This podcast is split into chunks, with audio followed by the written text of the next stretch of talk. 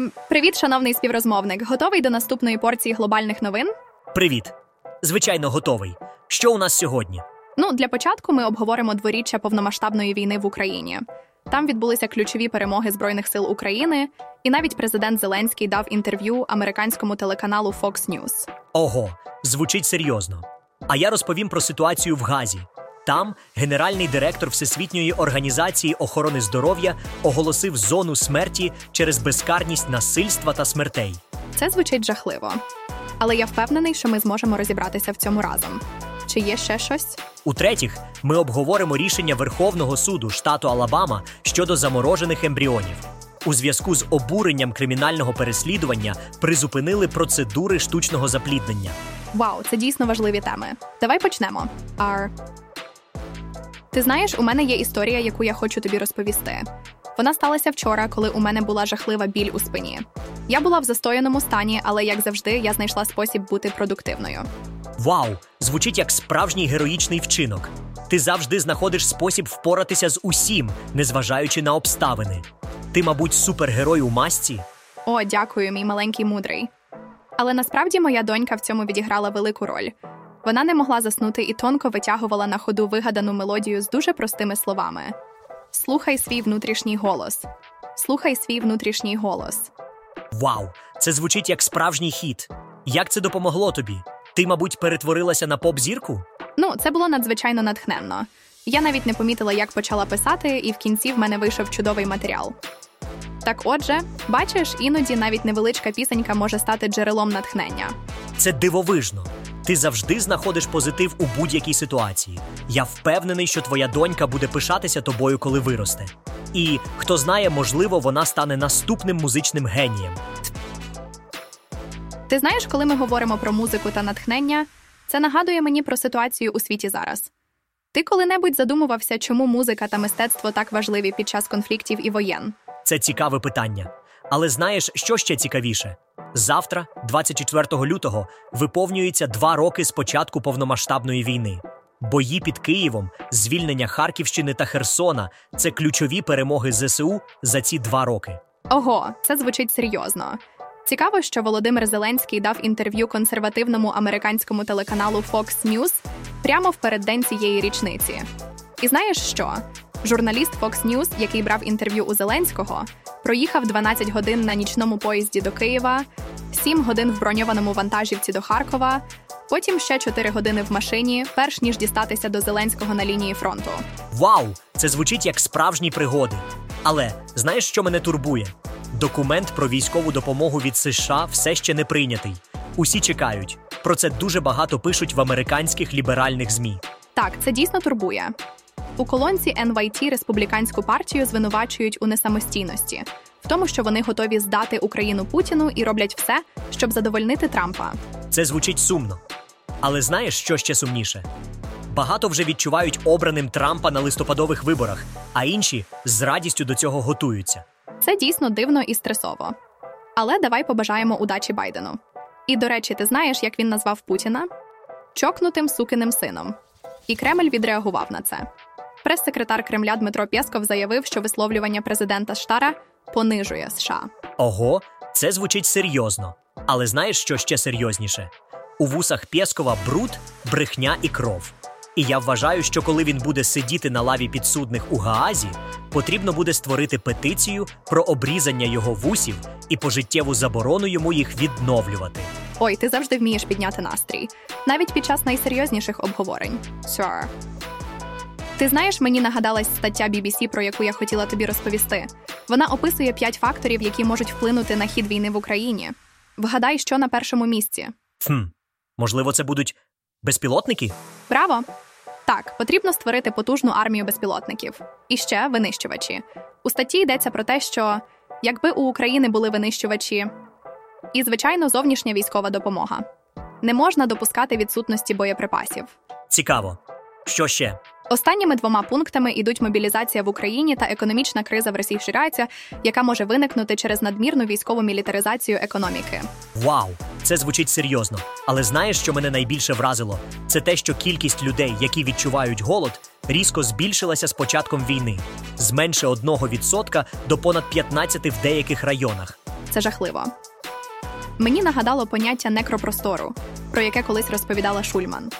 Це простір, де панує безкарне насилля і смерть, сіра зона, де життя людини абсолютно не має жодної цінності. Це звучить страшно. Але знаєш, Ізраїль каже: мир можна досягти лише після того, як ми досягнемо повної перемоги над Хамас. І вони оголосили, що якщо заручники не будуть звільнені, то військова операція в місті Рафах розпочнеться в перший день Рамадану, 10 березня. Так, це дуже складна ситуація.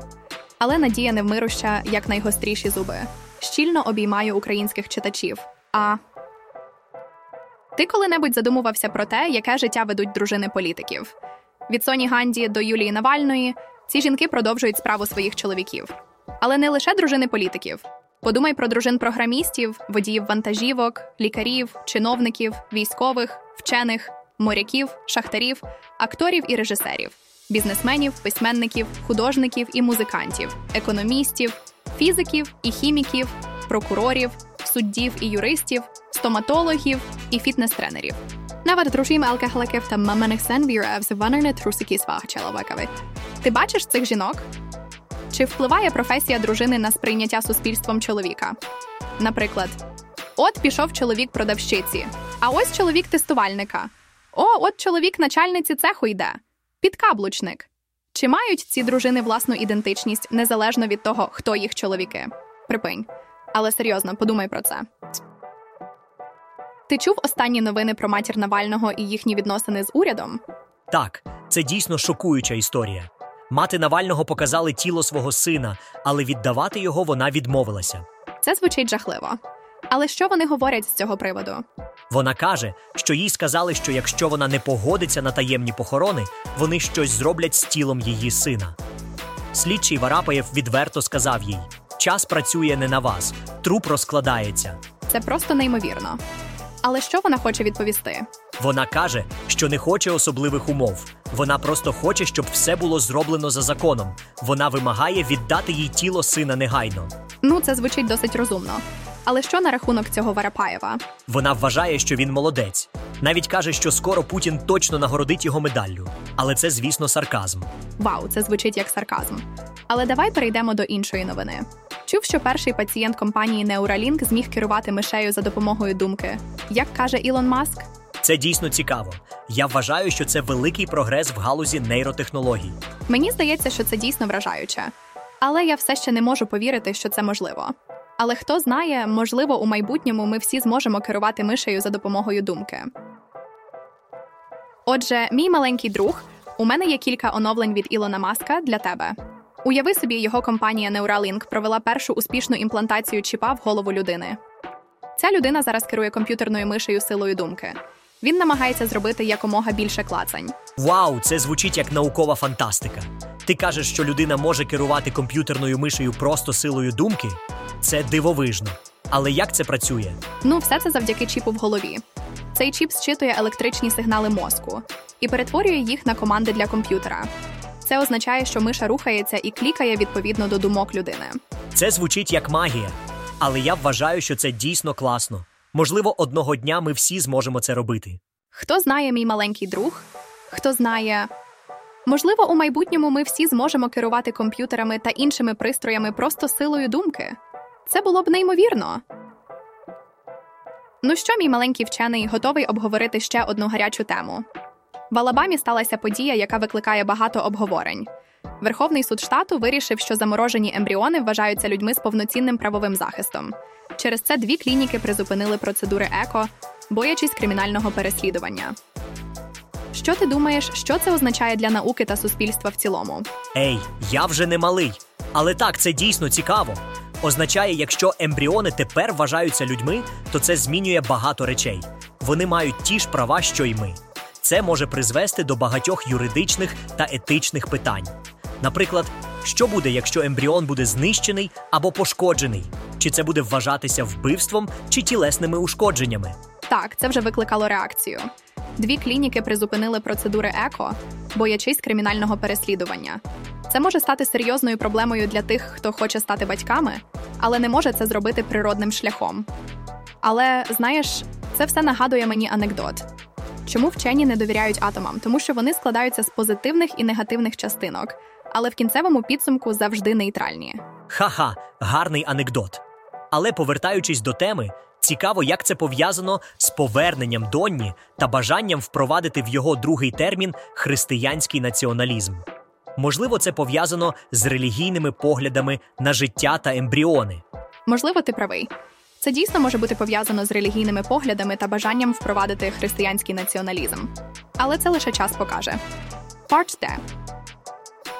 Отже, готовий почути про новий технологічний прорив в Норвегії. За даними Euronews, там запустили найдовший у світі сервіс доставки за допомогою дронів за відстанню. О, це цікаво. Ти кажеш, що дрони можуть доставляти полутора кілограмові замовлення на відстань до 17 кілометрів. Це ж приблизно як відсюда до найближчого міста. Точно. І уяви, як зручно для людей, що живуть в віддалених районах.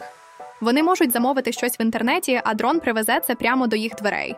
І знаєш, що найсмішніше? Дрон не буде скаржитися на погоду або затори. Вау, це звучить як справжнє майбутнє. Але я вважаю, що це також може бути корисно для міських мешканців. Ведь дрони можуть доставляти замовлення швидше, ніж звичайні кур'єри, і вони не потрапляють в затори. Ти абсолютно правий. Це дійсно може змінити спосіб, яким ми робимо покупки. І хто знає, можливо, скоро ми побачимо такі дрони і у нас. І тоді, хто знає, можливо, кур'єри почнуть устраювати гонки з дронами. Це була цікава інформація про дрони, але це нагадує мені історію про мій розмову з моєю восьмилітньою донькою. Уявіть собі, ми обговорювали, де вона хотіла б жити. В Грузії Вона казала ні. Я запитувала її про Таїланд, ОАЕ, навіть про Росію. Але відповідь завжди була ні. але вона живе в Росії, чи не так? Ні, мій розумний другу. Вона була в Росії лише один раз, коли їй було два роки. Ми святкували новий рік у Петербурзі. Я сама була в Росії не набагато більше разів. Один раз, коли мені було два роки, я була в Москві з мамою. Один раз я виступала в Москві на конференції з імейл-маркетингу. В Петербурзі була чотири рази. В Смоленську один раз на шкільній екскурсії. Вау, це звучить як справжня пригода. Так, це було цікавим часом. Але знаєш, я завжди задаю собі питання: чи варто враховувати той факт, що перші два роки мого життя я жила в СРСР на крайньому півночі? Чому б і ні? Це ж частина твоєї історії. Так, але я нічого не пам'ятаю з того часу. Можливо, цей забутий час серед льоду, снігу, бездоріжжя, пагорбів і шерстяних платків. Цей час, коли зима тривала безкінечно довго і морози були до 50 дексе, може частково пояснити, чому я такий суворий котик. Ага, ти справді суворий котик, це звучить дуже забавно. Це один з моїх жартів. Але повертаючись до моєї доньки, вона сказала, що їй подобається там, де вона зараз живе, і вона не хоче виїжджати. Ну, це звучить як хороше місце для життя. Так, це точно. І ось такі жарти у мого восьмилітнього дитини. Вона звучить як розумна дівчинка. Вона абсолютно така.